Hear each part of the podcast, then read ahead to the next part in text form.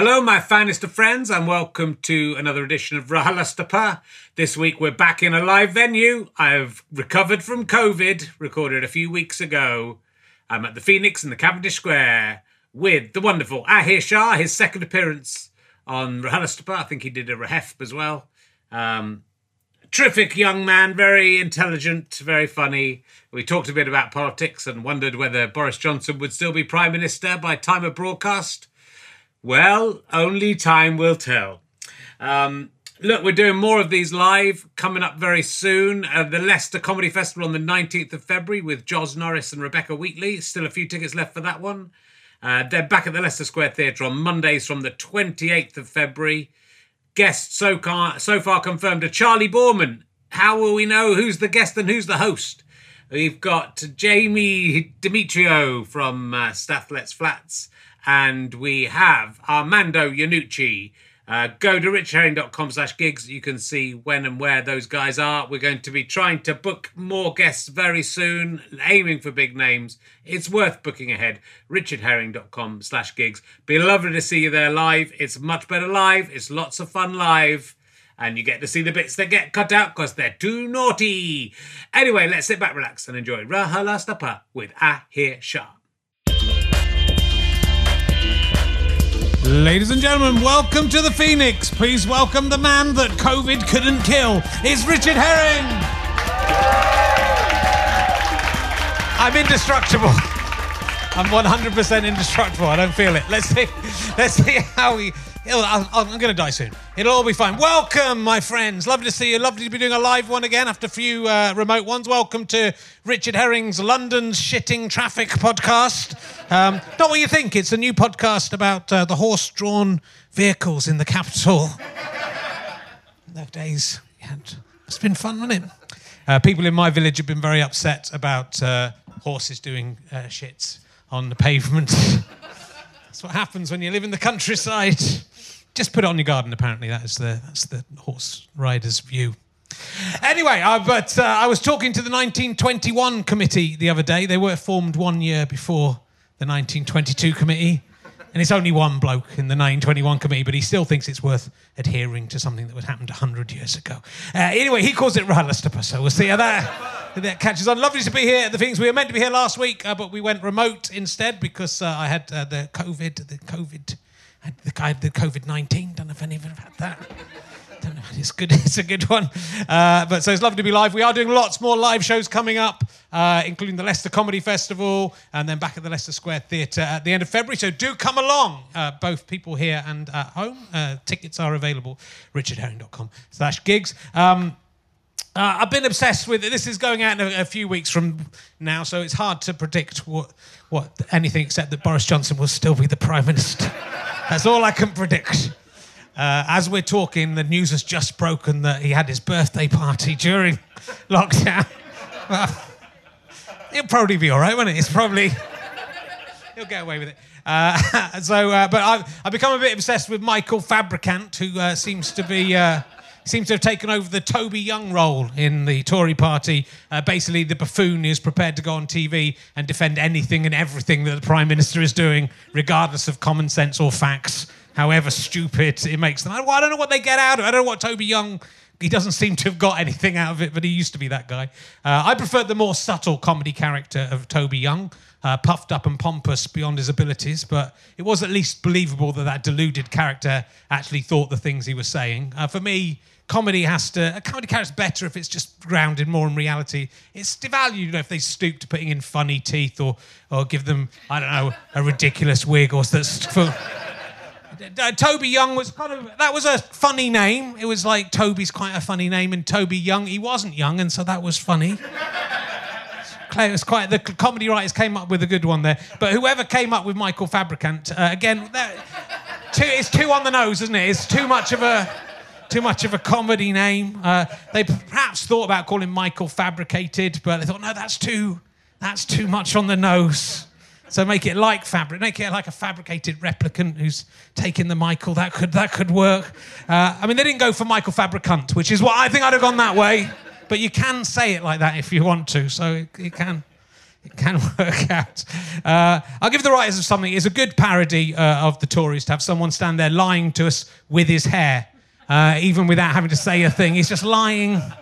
The Tories can't even tell the truth with their own hair. That is what they have the effrontery to stand there lying and not even attempting to make the lie seem believable. In fact, they seem insistent on barefaced lying and making the lie deliberately unbelievable. But no, if they double down uh, and they do it for long enough, they'll get away with it. And that is that is the uh, that's the Michael Fabricant. Michael Fabricant.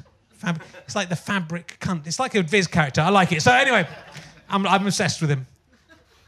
If I was him, I'd just change. You know, he can change it occasionally. Go, I mean, if it's a different prime minister, he'll have a different wig. I don't know. We'll see. We'll see. We'll see.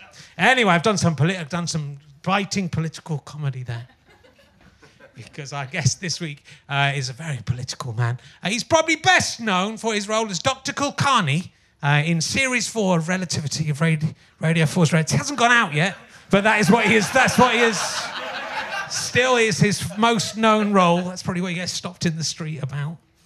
Will you please welcome the amazing Ahir Shah, ladies and gentlemen? Here he comes.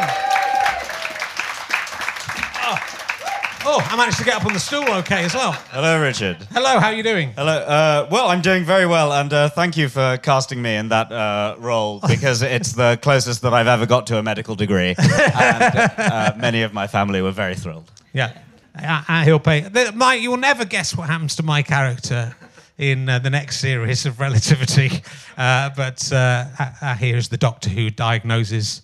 Well, Faye actually fails to diagnose Yes. testicular cancer. Yeah, yeah. Yeah. So Oh, I, I've was about as useful as I would be as an actual medical professional. yeah. But there we go. Thank you for doing that. Was it fun working with, wor- acting alongside me? It was extremely fun acting Yeah. alongside you. Yeah. Actually, you were you were incredibly professional Thank you.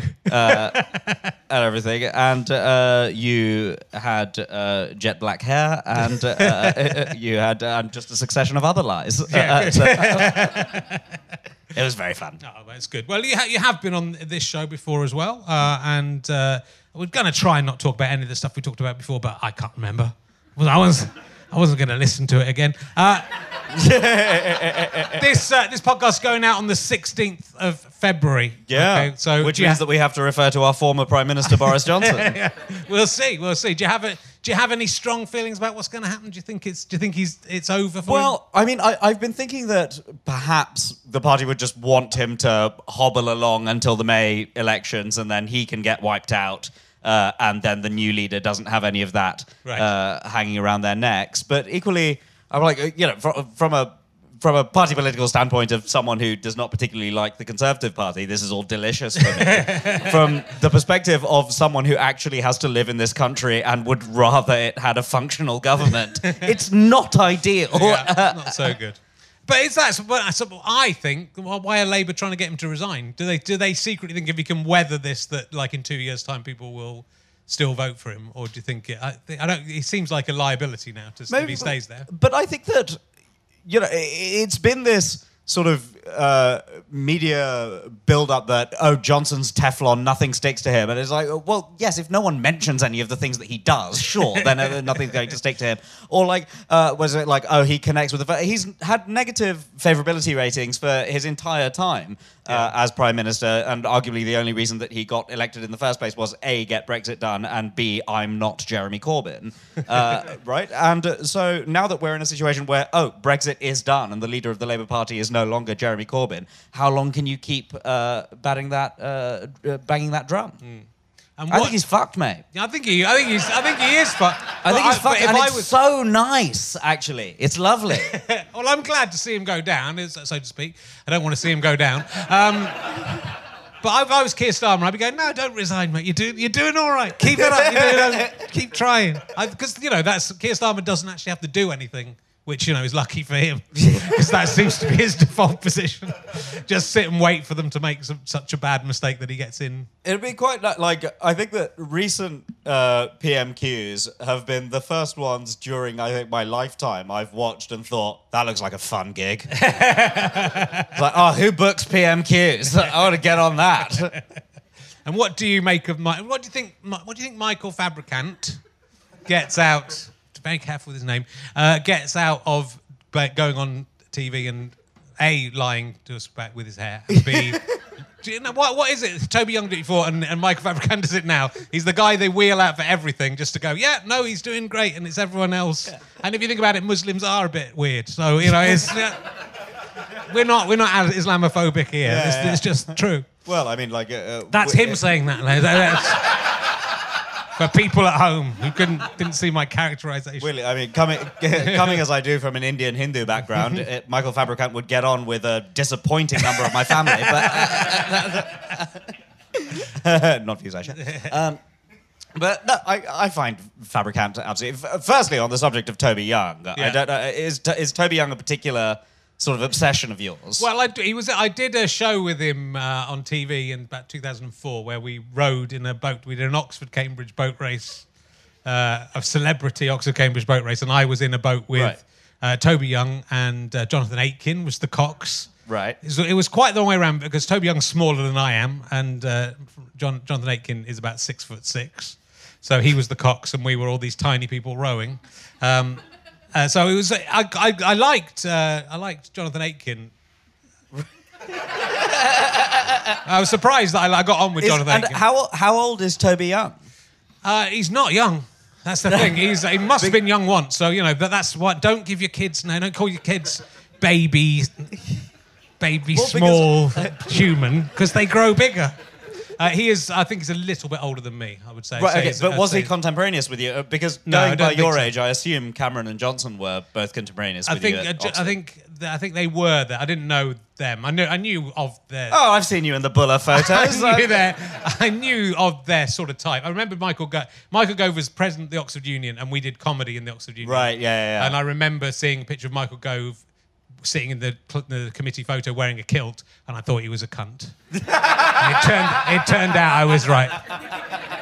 Turned out he was right. I don't know why. You know, it's all right to wear a kilt, but. Not But- if you, not if you're Michael Gove.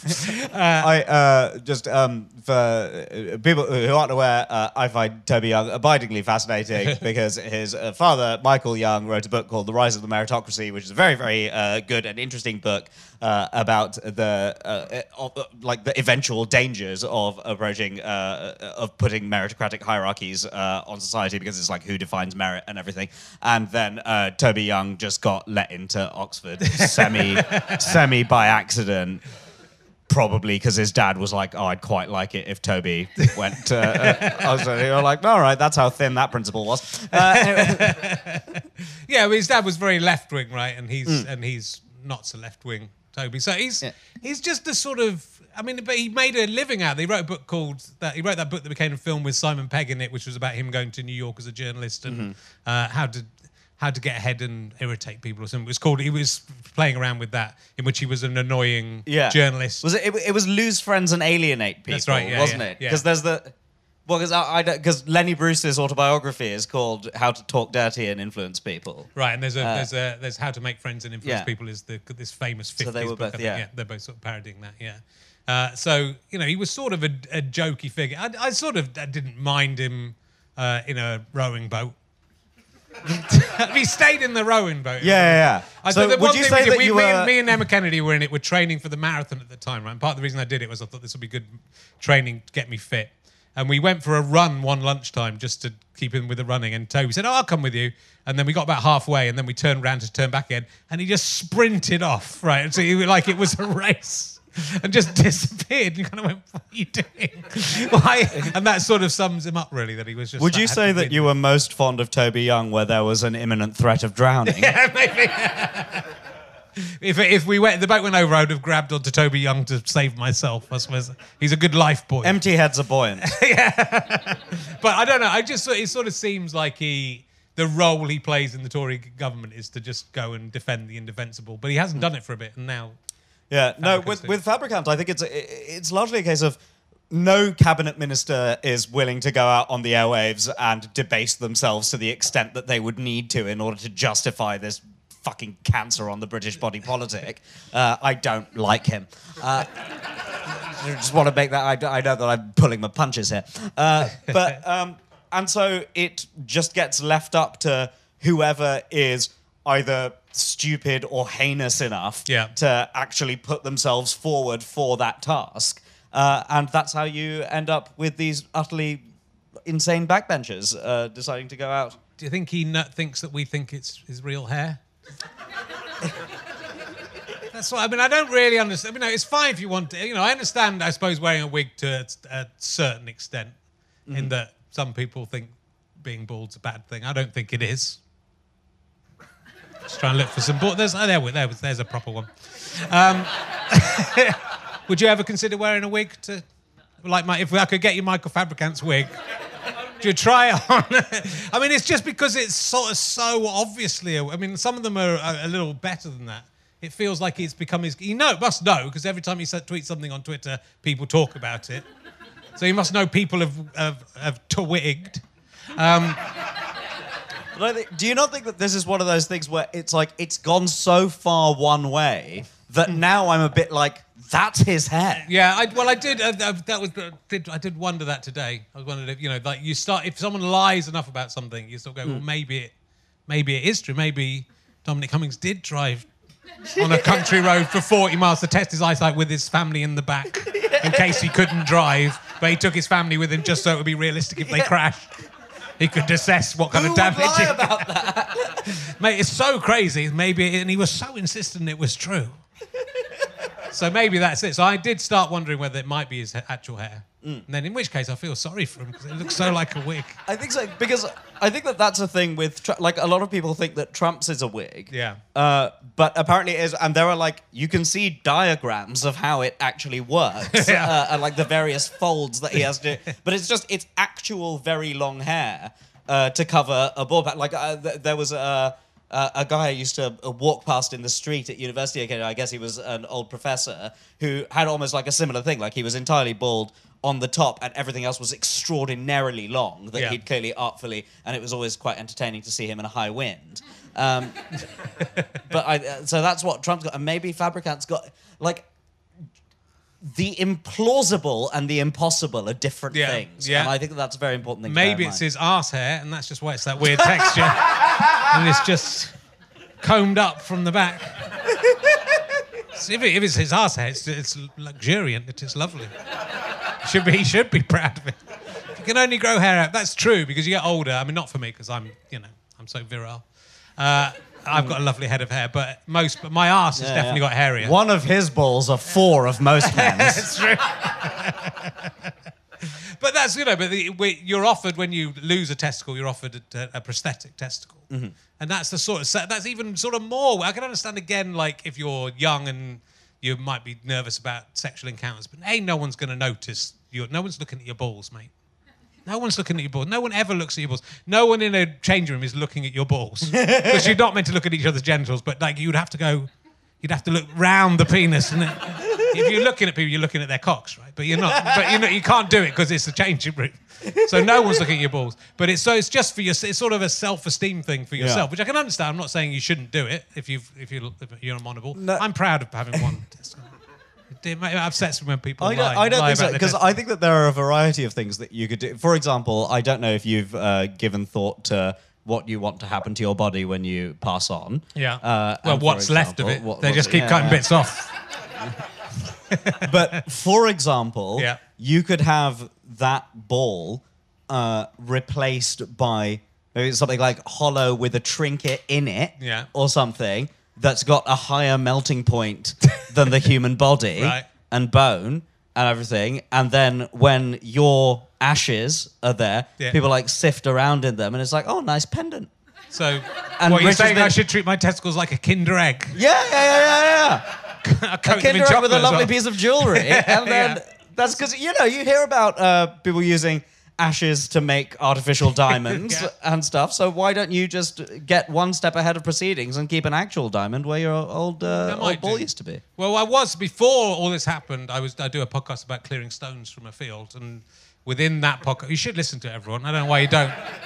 Within that, I started discussing that I was wanted to become immortal by replacing all my body parts with stones, Uh, and so I just became a stone man who would could carry on forever, just clearing stones, bit by bit, and then you know then life gave me the opportunity to replace one of my stones with an actual stone, but they uh, they wouldn't do it. I brought I brought one in. They said it was unhygienic. This really uh, reminds me of um, when uh, when I was a teenager, my mother had a hysterectomy, uh, and she uh, was like a, a, a dropped womb, so I had to get the thing. And she at one stage just summoned me into the bathroom. It was like, "Oh, come in here!" She's just like pointing at her own womb hanging out of her, being like, "You used to live in here." like, right, that's pretty full on. Uh, but uh, when she was uh, uh, amid all of the uh, very extraordinary things that she uh, said and did while on huge quantities of morphine after the surgery, uh, was she she asked uh, the surgeon if she would be allowed to keep her womb in a jar of formaldehyde Yeah. uh, at home afterwards, and the surgeon said, "No, we don't do that." And uh, then from there ensued. A real argument about the ownership of uh, Yeah. body parts and everything. And to be fair, I see her point entirely. Yeah, I think well- that that should be offered on the NHS. So, like is- in a in a in a happier world, you'd be able to go over to Wembley, visit my mum and dad, and uh,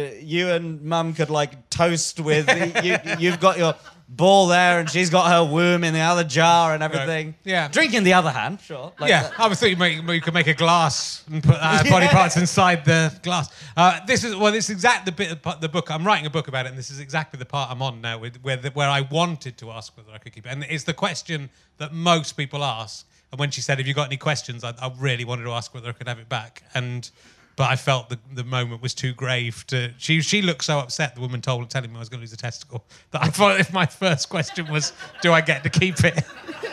I thought she might be upset, so I just went, "No, I haven't got any questions."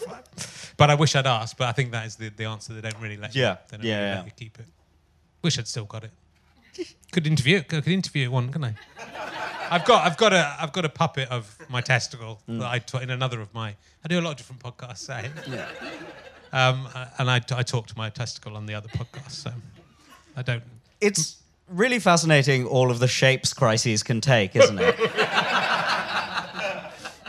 It was very. It was a very useful. Everyone should have one. In fact, we found out the guy from one of the guys from the Darkness, uh, Dan Hawkins, lost a lost a testicle, and then at his was it his wedding. The best man brought out a puppet of it and did a did a routine with it. So great minds think. Me and the bloke, not the main one from the Darkness. Great minds think alike. and like the darkness, you said to the tumor, "You're really growing on me." Right, let's uh, before we just talk about the current news that will be out of date by the time the podcast comes out.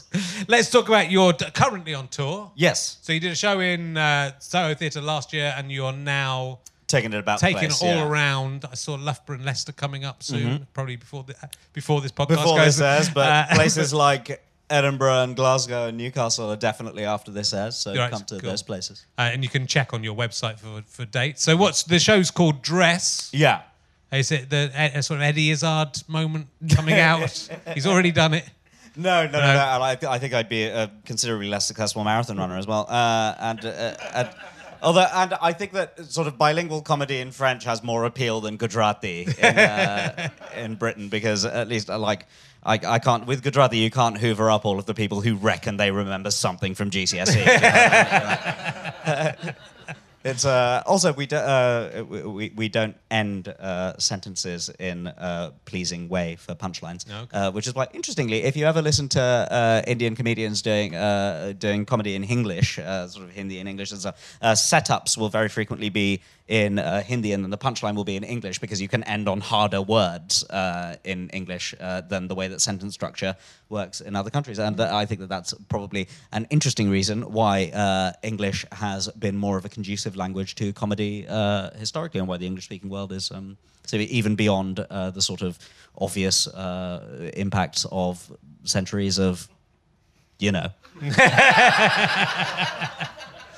But in that case, does the audience have to get together in the interval and the the English people explain what the, the punchline was, and the Indian people explain what the setup was, It, it was really fun. and then they go, "Oh, yeah, that was a good." towards the end of 2017, uh, I uh, did a tour of a bunch of Indian cities with Lauren Pattison, uh, a British comedian. Yeah. Uh, everything, but uh, a lot of the Indian comedians who we were watching when we were out there were doing this sort of English thing. And so it was fascinating because Lauren was obviously getting every punchline and no setup but, uh, and everything. So, but it was also fascinating that because she's a great comic, uh, she was like able to work back from punchlines quite frequently. I'd be like, oh, that's a cracking joke. And that's a really amazing thing of like just through just through the rhythm of it and the structure of it and the delivery of it, Yeah. uh, she knew the joke, despite the fact that she couldn't uh, understand half of it uh, in its language. It's very, very cool. It's good. Yeah. So what is the what's your new stand-up show about? Yes, so Dress was basically just a chronicle of everything that's happened from the point where we were told that we weren't allowed to do stand up anymore Yeah. uh, to this point. Uh, right? And uh, wanting to do a show about the sort of time that we've had where. You know, as a stand-up, you normally go and you collect experiences and report back on your experiences. Unfortunately, recently we all just had the same experience, uh, which makes that relatively difficult. But I thought, uh, what are uh, things in the way that uh, my life went, but the way that I see the way that politics has reacted and society has reacted, uh, that might be sort of interesting uh, to discuss about it. And of course, like it's been interesting even over these last few months because uh, when I started even first performing this show back towards the tail end of last year, my position was, gosh, we have all been through this, but all is a really important word uh, in that. Uh, right, and like whoever you are, like you know, we all saw the photo of the Queen at Prince Philip's funeral. It doesn't matter if you're the Queen or anyone. It's we've we've all done this thing. And now I feel like a bit of a fucking mug, to be honest with you. But, I'm still glad. The, Uh, the cabinet came to the show and there was not a laugh. Going, I don't identify with any of this. so, yeah, how was how do audiences react? Because that's the sort of the question is when you when you we've all been through COVID. Do that? That was the sort of the thing. Would, would would people want to hear jokes about it, or is it is it a way of dealing with? Last week's guest, which you don't know, people here in the audience, but people at home do know, was uh, David Cross, uh, who I did, uh, yeah, who I talked to online from America.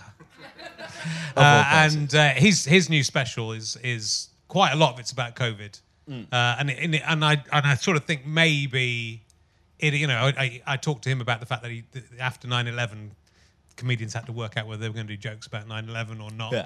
and that actually it was helpful to people on the whole to do jokes about 9-11 and i wonder if the covid's the same or whether people are just so fed up of it that they want to I don't like uh, it. It really, I think, as with absolutely any subject, like I don't think that there's any subject that shouldn't be a subject for comedy or what have you. But I just think that there are subjects that are obviously easier or more difficult, and it depends on how you're going to address them Yeah. uh, uh, and what you're going to do with them.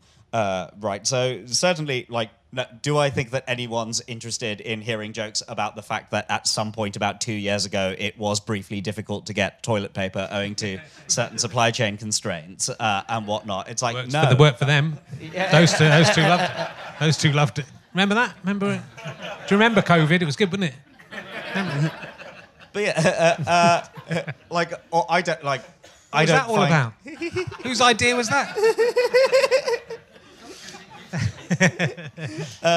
so like while that's not particularly interesting uh, i think for example the fact that in a way that we still properly don't acknowledge the fact that for most living people this is uh, in a society like ours this is the largest collective psychological trauma that we've been through Sure. uh, and it's like what, are we are we just supposed to go oh that was weird pub like, and like I, I know full well that you know many people would rather that was how uh, everyone reacted, so that it would feel less odd that uh, when you were standing alone looking at your ceiling, uh, the prime minister was doing what the prime minister was doing. Sorry, former prime minister was doing uh, what the former prime minister was doing, uh, and the current prime minister was looking out of his window next door, thinking, "Holy shit, I'm going to get a job soon."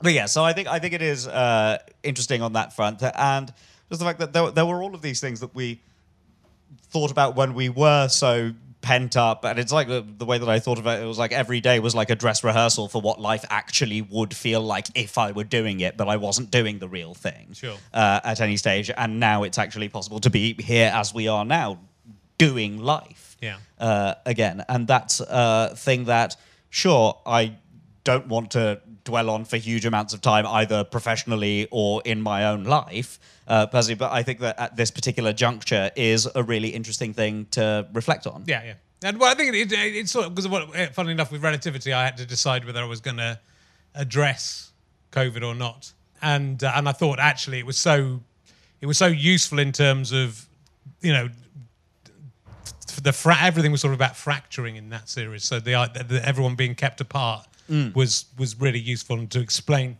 to explain what you know the time had passed and we'd been through COVID.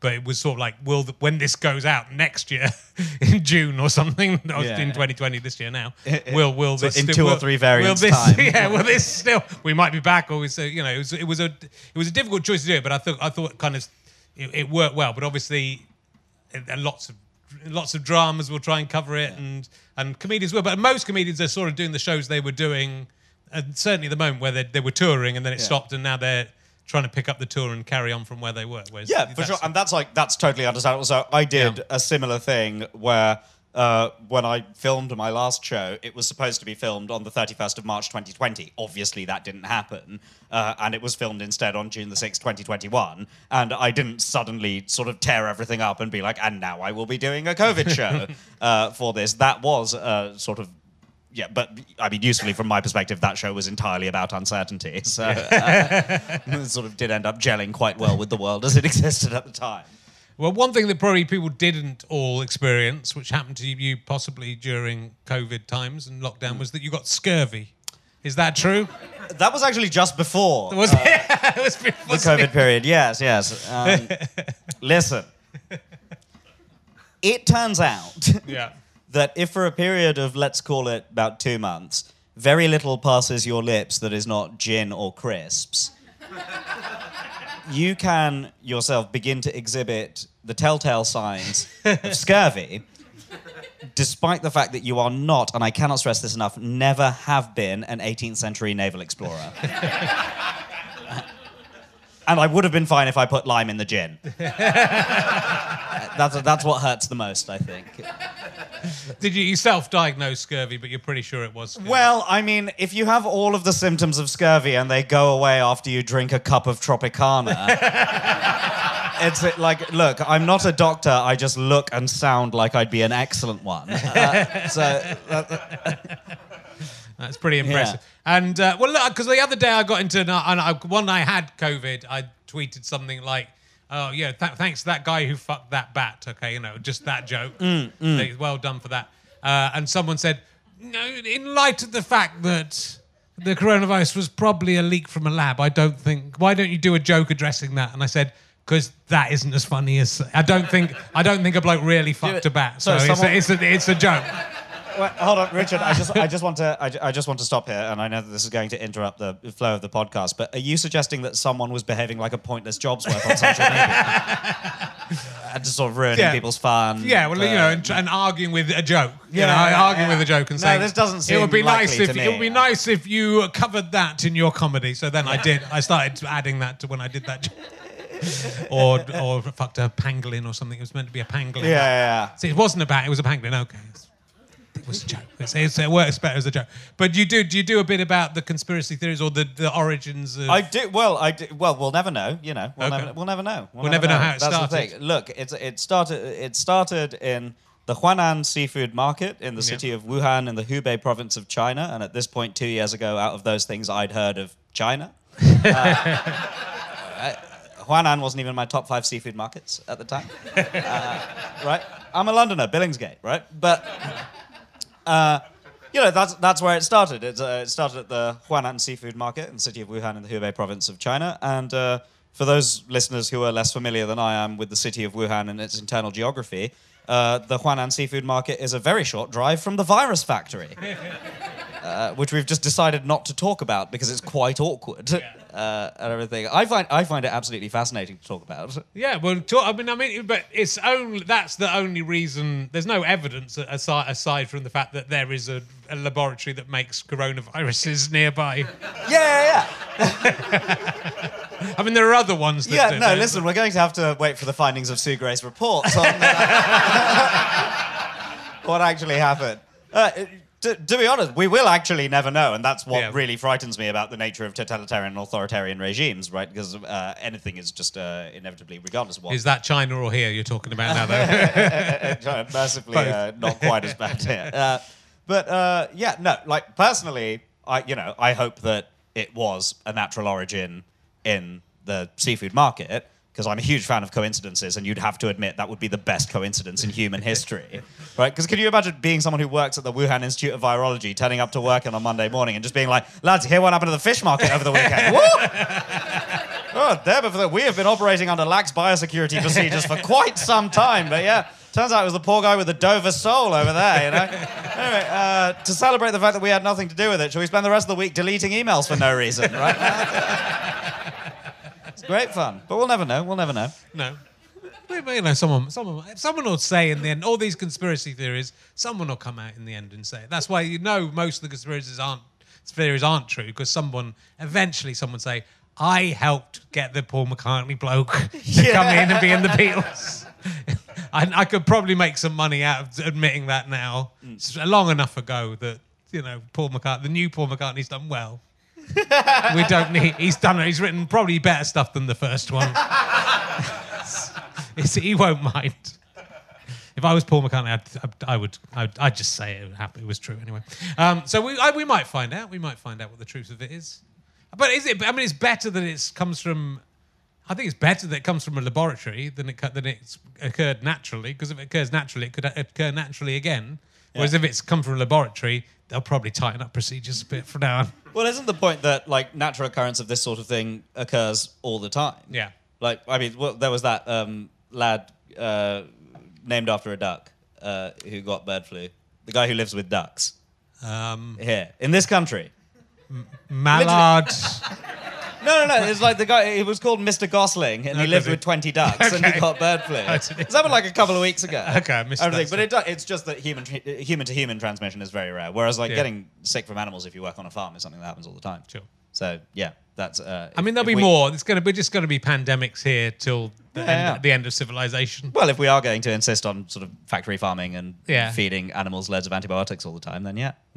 Do you think it's the planet Earth fighting back against the biggest virus?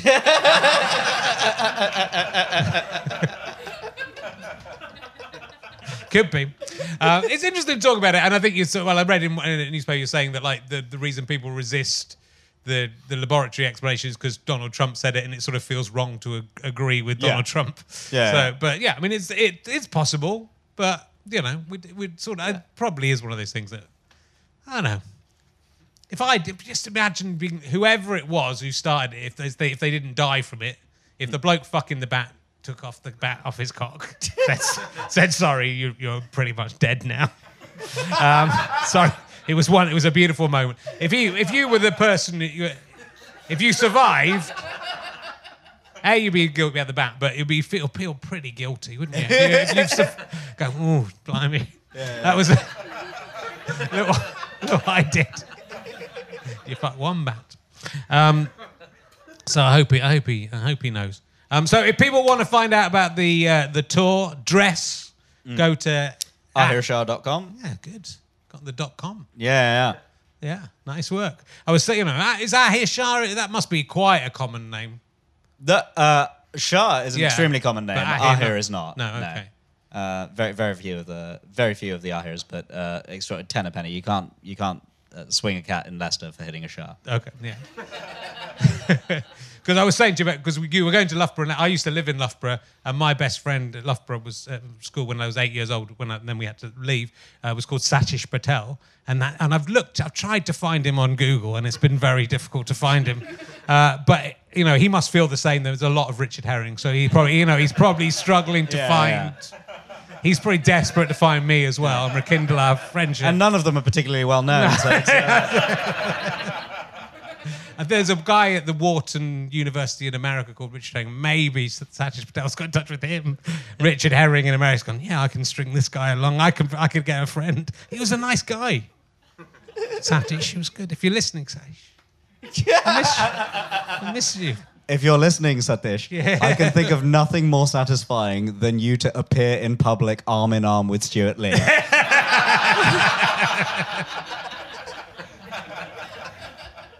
So I'm going to ask you some emergency questions. We Yes, did, we, we did do a few um, back in the last couple of appearances, so hopefully we won't double up. Uh, I'm going to go. I'm going to go. Uh, I'm going to go random. Um, that's no good for you. Have you ever walked around a hotel room in your pants, drinking miniatures from the minibar and pretending you're a drunk, partially naked giant? Without the giant part, sure. I, I feel as though that's uh, almost certainly happening. No, uh, maybe I should do that. Yeah. Maybe I'll do that on this tour. Yeah. How, what kind of establishments are you staying? Do they have mini bars in the kind of hotels you're staying in, or are you sort of going Travelodge, Premier No. Inn? Well, I, d- I don't know yet because I've not been to any of them Okay. yet. Uh, so it's going to be an exciting thing for me to find out. Uh, I think. I think. Look, it it'll be bleak, Yeah. but like, but what a what a nice thing to be able to take a photograph of myself in the mirror of a hotel room. Drinking a miniature bottle of Gordon's or something uh, in my boxers and send it to a colleague, i.e., you, and have it be entirely professionally appropriate. That's true. It's interesting about where, you know, I think like when we first toured, and nobody came to see Lee and Herring when we first toured, and we stayed in quite posh hotels. And so most of the budget went on the, you know, three or four rooms where else to stay in like the, an expensive hotel, hmm. which would have a minibar. And now when I tour, I try to stay in the absolute cheapest place I can stay in, Yeah. which isn't like, I mean, I've stayed, I, I've mentioned this a lot, but when I was in Swansea, I stayed in a hotel where the toilet was in the room. It was in like a an alcove. Yeah, yeah. Which hotel was it in Swansea? I can't remember, but it was. I mean, it was cheap. It was a cheap hotel, but I didn't stay in. The, I didn't stay in that hotel. Because I swear, like last time I was in tour in Swansea, I stayed in the most expensive room of the most expensive hotel in Swansea, and it was like eighty quid. well, that would get that. I'm surprised you didn't own the hotel after that. That's walk. Where are you going, sir? This is your home. You live here. You've bought every single room. It was twenty quid, my one. So you know, I think for eighty, you get Oh, a boy. toilet in a different room, or at least just a curtain to pull in front of, pull around you. I had a, I had a, I had a bath in uh, my, you know, a Yeah. bathtub in the room for eight for about eighty quid. Yeah. I, I, di- I didn't realize I was being such a little princelet. Well, a bath in the room is kind of a romantic, not even your own so much, but you, Yeah. you can have a wank. I genuinely no. You generally, I I, generally. di- I didn't have a wank, but I was I was in that bath alone reading Lady Chatterley's Lover. True That's story. quite a nice thing, but it's not a toilet. It's not the same. It's not you go. Let's go No. for a romantic weekend away. Oh, there's the toilet in the middle of the room. I'd, I'd need a shit before we have sex. Yeah, sorry. Just try not. To, I hope this doesn't put you off. Could be that you know for certain people. Could make Andy McCase. I could make the. Could it? Right? Uh, my my friend's parents were looking to when they were sort of downsizing after kids were away and retirement and whatnot, and were looking at a couple of flats uh, in London. And they saw one flat that they did eventually buy, uh, but they were, uh, were put onto another one by their uh, estate agent. And the estate, and they were like, "No, this is ridiculous. Something's wrong. This is much more square footage or whatever that we're looking at. Like, this is going to be." It's like, "No, no, come, come along to the flat. Come along to the flat because it was right around the corner from got- they got." Um, and that was a flat like that was for a flat designed for odd sex people. uh, and that was so we're talking like jacuzzi in the middle of the bedroom, uh, and yeah, all swings and shit, like bathrooms all over the place. They could take the swings down, couldn't they, where people were looking round? I suppose it's a standard for the right person. There's nothing odd about unusual sexual choices. I hear. I'm woke, unlike this guy. I'm woke. I'm, I'm sorry for kink shaming you for having a toilet in the middle of your bedroom. That's wrong. Anything involving shit or wee is wrong. And if you do that, you're disgusting. But the but everything else, any, you're allowed to do anything else in the wonderful world of sex. I don't, wouldn't, I don't, don't, I mean, if you want to do it, I don't fancy that. Mm. Don't fancy that. I don't. I, I find it difficult weeing like standing next to another person. so if I, I mean, I don't want to be weed on, but I would find it very difficult to wee on someone because I just, I, I, you know, do you have that shy bladder? Shy, be shy. Wee on me, but I can't. I'm embarrassed. Mm-hmm. An ex-girlfriend once told me of a couple that she knew Yeah. who, like, that was their thing, the weeing on each other and whatnot. Nothing, absolutely uh, nothing and wrong with everything. Which to each their own. That's the thing that they were. But um, then I just, they split up. Uh, and I was like really weirdly affected by the breakup of two because I'm like that must be hard to find. Yeah. Do you know what I mean? I mean, if you in the need w- that, yeah. yeah, yeah. yeah. But I guess you know you can take. So it's like you try and make it work more than Yeah. you would if I just towards the end of the relationship, I would just be collecting some of the wee as it dripped off me into a into a beaker,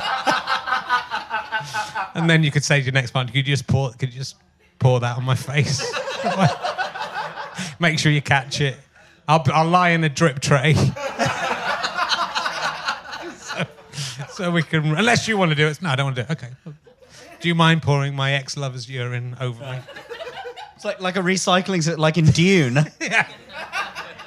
They have to do it in space. That's what they have to do. If they want to have sex, urine sex games in space, they have to recycle their urine. They can't. Oh Too far? There's a lot. There's, I think there's a high proportion of people in this audience who like being weed on because they've gone very quiet and they've got very upset. It's all fine. Whatever you want to do is fine, as long as everyone's happy with it. Got and wearing protective glasses of some kind. Put me off my tea. That's why there was a shortage of PPE. It was all your audience hogging it. Okay, I'll ask, I'll ask you something safer, which we can't get into uh, uh, any trouble with. Do sperm have dreams? what do you reckon? Do sperm have dreams? Well, the thing is, so I uh, have given up. Uh, so, so I gave up smoking a while ago, and I was on the vape for a long time. Yeah. Uh, and then in mid-December, I Yeah. stopped that. This is, I, I promise, going? I promise this is going somewhere. I promise this is going somewhere. Um, but so uh, for the last few weeks, I've been having a nicotine patch on my arm. Yeah. Uh, and it turns out that if you fall asleep with your nicotine patch still on you, Yeah. your dreams are like a thousand times more intense Okay. than your dreams are normally. So I would say, under normal circumstances, no, Yeah. sperm don't have dreams. But currently, when I forget to take my nicotine patch off of an evening, my sperm have dreams. Okay. There must be something driving the sperm onwards, right? They're living entities of some kind, and they have this. I mean, they have a dream in a, the Martin Luther King sense. and their dream is to impregnate an egg, right? That is what they they don't even know it, but that's what they're driven. I have a dream that out of this 600 million sperm, it'll be me. I'll be the one. So it- so it's less think that- chance than winning the lottery. I think right? Dr. King's dream was slightly less individualistic. it's like they had a dream in the Martin Luther King sense of only me. yeah, it's the other. It's the opposite way around. I have a dream that I'll be the best one and everyone else will die. I think that that was the dream that he was very much fighting Yeah, against. that was. was the nightmare that he was aware of. But you know, for sperm, I mean, you know, I've, I've been thinking about this a lot because of my book. Mm. But testicles are an amazing thing. Even one of them is amazing on its own. But you know, given how I mean, I've got two, not to brag. given how many, uh, that's fine, I can deal with it. Uh, given how many sperm we create in our lives and how few children, even Alexander the Great maybe had a thousand children, but you know he still produced 600 million sperm every time you ejaculated. So it's it's like half a half a bath full of sperm in your life. It's a disappointing amount, isn't it? That's really. In your life, you'll produce half a bath full of sperm. I mean, I don't know what size the bath is. That isn't. I guess it's a standard. But if you and a friend Yeah, could yeah, fit in a in your lifetime, if you got together, So, could fill a bath of sperm. it, so what you're saying is that it could half fill a bath in a Swansea hotel room or overfill a toilet in a Swansea yeah, hotel room. Yeah, probably would probably seep over the top of the toilet. So you know, given that, there's a lot of wastage going on there, isn't there? Mm. So you know, there's a lot that. So the ones that get there and succeed, out of all the sperm just you've created, that you one creates, Yeah. they're, the one that makes it is an incredible story, and then they become a sentient, with the help of an egg, they become a, a Yeah. sentient human being. Well, when you think about it, every human being's a tremendous disappointment, aren't they? Yeah, they are. Given the odds and everything that Yeah. they're stacked against. The amazing odds of being here, and then this is you, and then what do you do with your time? And then Yeah. bang, it's gone. like this afternoon, I was too tired to nap. As, and my dad shot over half a billion goats. Yeah. Like just that one time. Imagine how crap the other ones were, though. If that, if you were, the, if you were, the, if you were the supreme one. But you know, a lot of the, a lot of them don't even get. A lot of them might be a fantastic one, and then they get out and oh, you know, I'm in a handkerchief. I'm over. I'm on someone's bottom. Just wonder if I can get ever- my way round. No. Maybe that's why, because you know, like sometimes after a wank, you will feel more sad than one normally would Yeah. after a wank, and maybe that's when you know that you've lost a particularly good. like that was there was some really like high quality progeny in that one. Yeah, and you think about it, each of those sperm could potentially breed with any of the available eggs in the planet at that time. So the number of potential human lives you're destroying every time you have a wank is like infinitesimal almost. yeah. It's a huge The. Nobel Prize is lost. yeah. It's weird, isn't it? I don't think that. I mean, I don't have children yet. I know that you have children. and I don't want to speak to their futures, but Yeah. I don't think that you or I will have children who win Nobel prizes, given that we are currently on a stage in Oxford Circus talking about cum. like, to, like, I don't know what the parents of the science people do, but it's probably not that. But maybe by doing this, we'll drive our children into something more honourable and noble. Like, we don't want to end up like them. Quick, work hard at school. Let's work out physics. Um, okay, we'll do one more. We, Richard, between the two of us, we have degrees from Oxford and Cambridge. Working hard at school does fuck all. That's true. That's true. Don't become like us. Um, let's see. I'll, I'll ask you this then. Uh, do you remember the first time that a childhood enthusiasm was crushed and broken?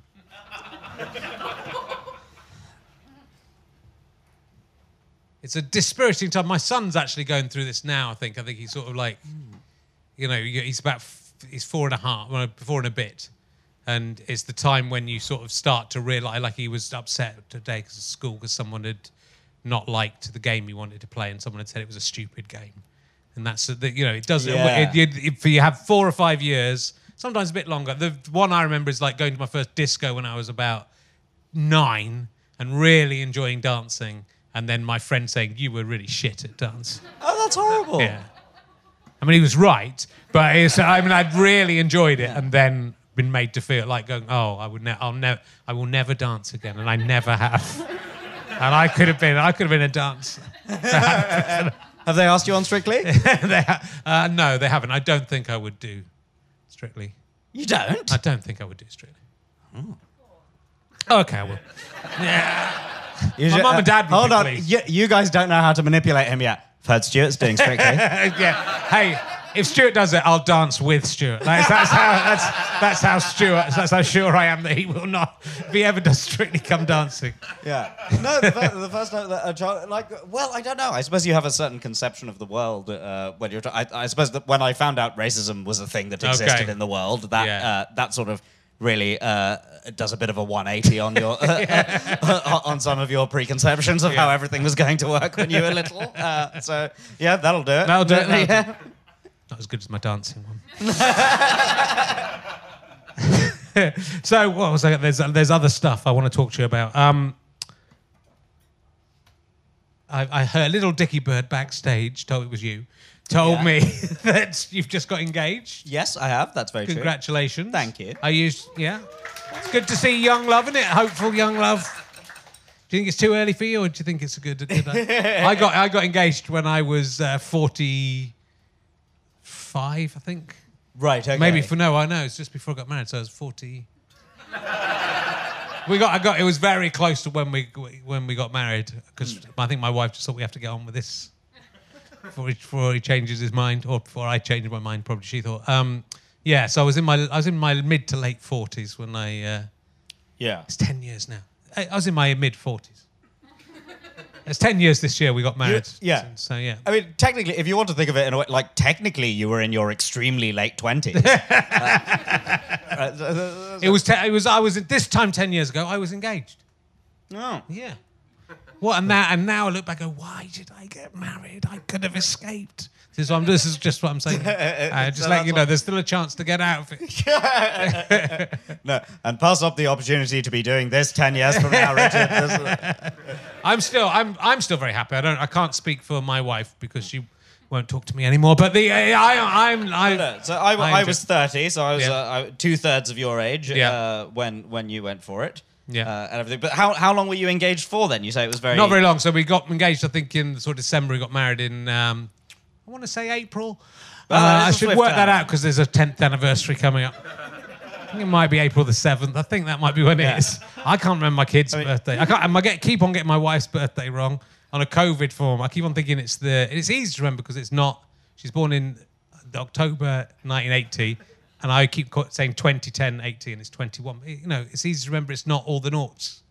But I keep on putting. I put 20 down on one of her COVID forms when I was filling in for her, and then we just had to keep on lying about. When- they wouldn't let when we filled in the next one. They wouldn't let go. There is a mistake. This is doesn't match up. So I had to keep on lying about her age by one day. Um, but uh, and when we got married, they ask you, they take you, they make you go into a room to ask questions about each other and answer questions about each other. Check you're not just trying to you know cheat the oh, system. Oh shit! What are the questions that you get asked? I should What? probably prep on this. What what is their birth their date of birth? Right? I got Okay. wrong. but I think that proves it's real, right? Because if you had been, that's one of the things. If you were trying to lie lie about it, Yeah. you would really have swatted up on that. Well, so the I- fact you get it wrong proves you But you're isn't it- real. I mean, is real. Well, Emma's birthday is the day after my father's. Okay. Uh, not also in 1950. But, uh, so I don't think I'll forget that one. okay. That's, uh, that's good. Okay. That's I stand in good stead. Okay, so you'll get that one. Um, that was about it. Was the- they weren't very rigorous about it. Um, but you know, there's a, you know, still young man. There's a lot of there's a lot of people out there these days. It's not even you know you can, you can get married to anyone now. Get married to furniture now. if you want, that's where that's the way that they said that would happen, didn't they? And it did. Get married. You can marry your dog now. Yeah. Unfortunately, through, through a sequence of bizarre events, I now have to marry Jeremy Irons. No, it's very good news. It's very, it's the best thing that ever happened to me. But I wait, you know, I waited because I wanted to test every single potential partner first. Oh, um, and I, my fiance sends her regards. by the way. Thank you. I'm just trying to work out if logistically that would be legal. Oh, she would have been uh, just 20, about- yeah, that's that's- fine. Uh, uh, um, so yeah, so that so my wife was the winner. So that's you know I just don't think it's fair. I don't think it's really romantic. My mum and dad were the, met when they were 14 and have been together ever since. And they're now eight in the mid 80s, so they've been together for 70 years, but I've never even been out with anyone else. Though my mum told me she used to play. A, they used to play a game. I put this in relativity, then we took it out. Uh, they used to play a game called. A uh, couple of them. There was one called Winky. They used to play. like a group of kids in a church hall in uh, in Middlesbrough. Uh, they would they would be in a circle, and then there'd be one spare gut boy who would walk around, and then a girl would wink at him, or he'd wink at the girl, and then he'd start snogging that girl, and then they'd have to go. So they, should, they were quite they were doing all this these snogging games that were quite racy as teenagers. So they've said they were the only people they've ever been with, but they've they, you know they've they've snogged a few people. Yeah, yeah, yeah. Keith but and apparently, like swinging events. Yeah, don't swing, count. swinging in a church hall. Um, but yeah, so 70. But is it romantic to be with the first person you ever, like a Miranda in The Tempest? Mm. I don't know. first Well, I guess uh, that's it's true for my parents as well Yeah. that they've uh, only been with one another. Uh, Yeah. And uh, so yeah, it, in a way, like that sort of. Uh, I don't, it, it kind of ruins that whole thing for you, right? Because you're like, oh, that's what happens. that you just uh, you meet someone and you're like, oh, and we will be married forever, and then that obviously Yeah. isn't the way that life works out for the vast majority of people. Uh, and so you're sort of like, oh well, that was that was, Yes, I think I, that- I, I was sold a bit of a pup. But by, I uh, genuinely think that I, gen- I genuinely thought I'd marry my first girlfriend, and so when I didn't, I kind of it felt like because my parents are such a good example, I sort of felt like I'd failed, Mm. and then had to sleep with everybody as a result. Yes, had to And- sleep with everyone. and that must have been awful for you. It was it was bad. Yeah. it was you know it was not not a good way to go, but at least. You know, I've got my memories, uh, so at least I can look back. Um, but yeah, so it's good. It's good. It's good that love still prospers, and Yeah, very much so. Well, the, uh, the so um, Emma and I had not known one another uh, very long at all uh, before it was just like, oh well, I, th- I think that probably we're just going to be together forever, so let's just get married uh, and everything. And so it all it all happened extremely suddenly. you know without- they all start like that. That- that- yeah. Every relationship starts like that. no, uh, and then And- about a third of them doesn't work. No, no, I, I, I'm fully prepared. I, uh, weirdly, uh, so in uh, Hinduism, you can get uh, astrological chart done Yeah. uh, based on the specific time and place that you were born, and the stars will sort of indicate your uh, future. So, if astrology is to believed, then, uh, to be believed, then Emma will be the first of several wives. But uh, uh, but uh, she she does not approve of that interpretation of astrology. that's- um, but uh, yes, and so Emma was telling, uh, so a couple of her housemates are sort of together uh, and have been for many years uh, now, and so she told them and uh, Chris and Courtney, and she told Courtney that this had happened, and Courtney said like, "This is amazing," but like, I mean, it's it's very sudden. Like the two of you, you've not been together, uh, for you've only been together like a month. This is all like what, what's going on? And uh, Chris just said, "Well, I guess when you know, you know."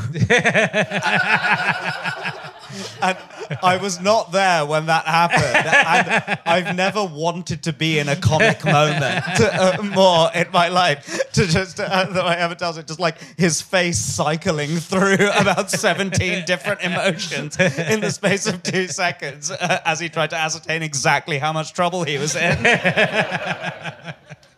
Oh no, it's, it is a lovely. I, I remember my first like it wasn't even really my first date with Katie. It was when I she came to London and I said uh, let's meet up and uh, talk about she want, the comedy scene and stuff. I'll take you out for dinner and stuff. I was it, you know, it was a date in my mind, but it wasn't in her mind.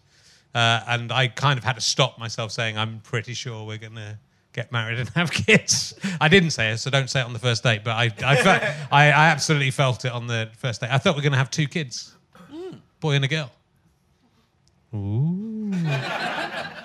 See the future.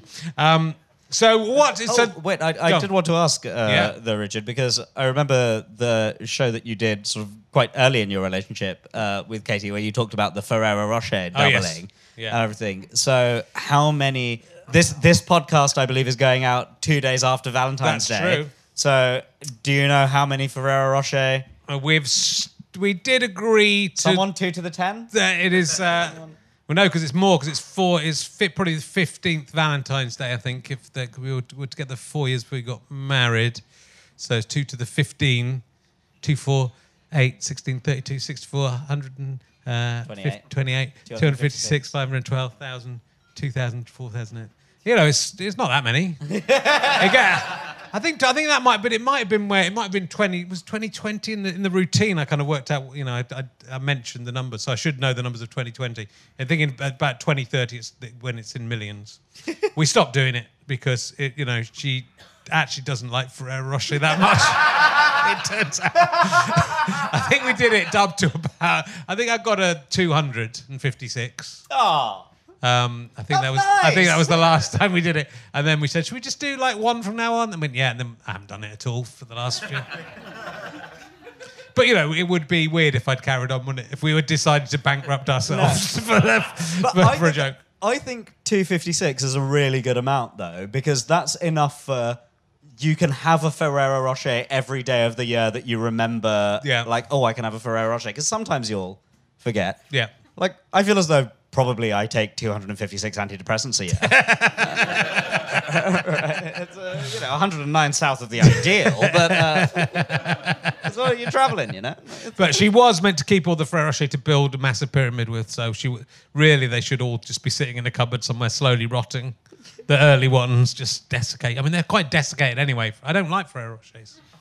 I'm, ki- I was quite happy to buy a Ferrero Rochers because I wouldn't really want to eat them myself either. Like if there was Maltesers, I'd have eaten them before she got them. so what is what have you got coming up after the tour or during the tour even? Is there anything apart from relativity?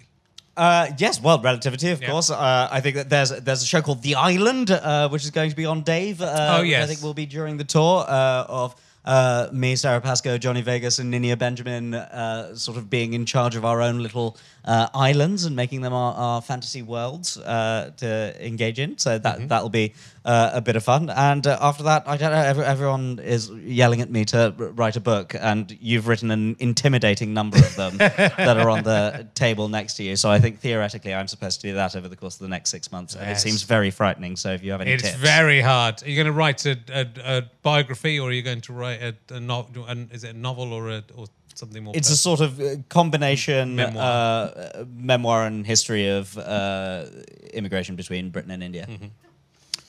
yeah, I'm gonna I'm gonna write that as well. I'm gonna give that a go. I've got, I'm Yeah. halfway through writing my book about balls. I'm quite Yeah. bored of it, so I think I'll write that. I'll write that. inst- I'll write uh, half a book about balls, and then I'll go. has, Rich has started to, uh, started insisting that the final letter of RHLSTP stands for Paki, and it's uh, not sure that that's appropriate at all. Uh, Well, no, you should write a book. You're a very clever. Yeah, I like to call you a young man because it makes you feel good, doesn't it? it feels very nice when you call me a young you're man. young to you're very young to me, uh, and uh, yeah, you. It's. I think writing books is the hardest. I'm enjoying writing the one I'm doing, but it still takes so long, you know, to write a book.